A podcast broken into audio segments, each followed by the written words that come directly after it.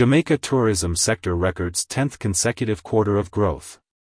Citing preliminary figures from the Jamaica Tourist Board, JTB, Mr. Bartlett said, the economic performance figures for the third quarter of the year show that Jamaica continues to shine as a premier destination, with significantly increasing stopover arrivals and earnings.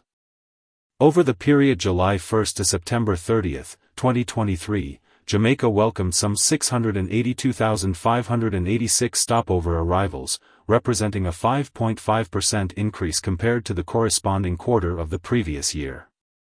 The earnings from this quarter also displayed an impressive upward trend, reaching roughly 1 billion US dollars, representing a substantial 7.3% increase over the same period in 2022, Minister Bartlett said. He expressed his enthusiasm for the consistent growth observed in the tourism sector, adding, This continues the spectacular growth pattern of tourism. Both in terms of visitor arrivals as well as for earnings. Indeed, it marks the 10th consecutive quarter since the COVID-19 pandemic that we have shown significant growth. One notable aspect of this growth pattern is the performance of the UK market, which has continued to outperform other markets outside of the United States.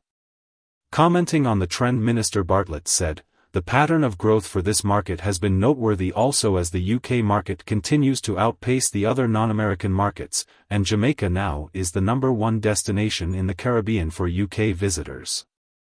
We want to grow that, and our Jamaica Travel Market Trade Show, which just ended in the UK has indicated a pattern of continued growth. Jamaica Travel Market was held in the UK from September 28 to 29 and provided businesses with the unique opportunity to meet, network, negotiate and conduct business with Jamaican suppliers, such as resorts, hotels, ground agents and car rental firms. The tourism minister also emphasized the exciting potential of the Canadian market, sharing his optimism for improved growth there. He outlined, we're excited about Canada and the prospects for improved growth from Canada.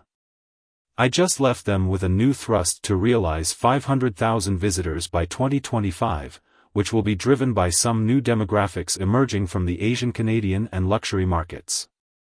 While in Canada, Minister Bartlett launched the Jamaica Tourist Board's new Come Back to Luxury campaign in Toronto and met with executives from the major airlines with flight service to Jamaica, tour operators as well as travel agents, which included being the keynote speaker at a Mandarin Holidays event targeted at the Asian diaspora in Canada.